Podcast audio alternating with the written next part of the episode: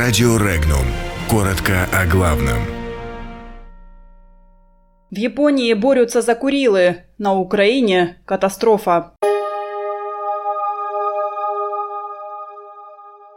Китай обвинил Вашингтон в экономическом терроре и травле. В Японии протестуют на фоне приезда Лаврова и Шойгу. Путин внес законопроект о приостановлении действия ракетного договора. В России цена на билеты в плацкарт подорожала вдвое.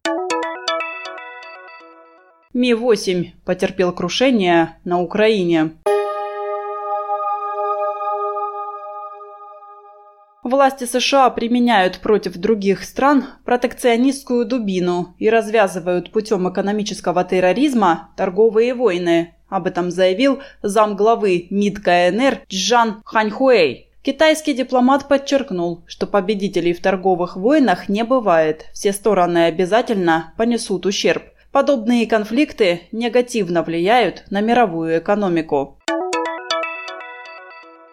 столице Японии члены ультраправых организаций начали акцию протеста, требуя вернуть северные территории. Несколько десятков человек объединились в районе Токио, где находится здание парламента. Напомним, 30 мая главы МИД и Минобороны России Сергей Лавров и Сергей Шойгу прибыли в Токио для участия в переговорах в формате 2 плюс 2. Президент России Владимир Путин внес в Госдуму проект закона о приостановлении России действия договора между СССР и США о ликвидации ракет средней дальности и меньшей дальности. В соответствии с законопроектом президенту предоставляется право принять решение о возобновлении действия договора.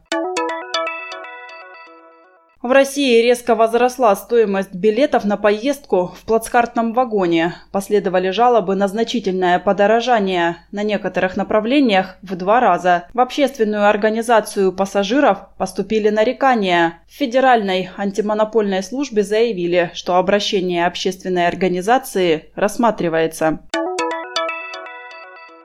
Пять человек стали жертвами крушения военного вертолета Ми-8, который разбился в Ровенской области на Украине. Об этом сообщается на сайте Минобороны страны. На месте крушения работают спасательные службы и правоохранительные органы. Причины крушения пока неизвестны.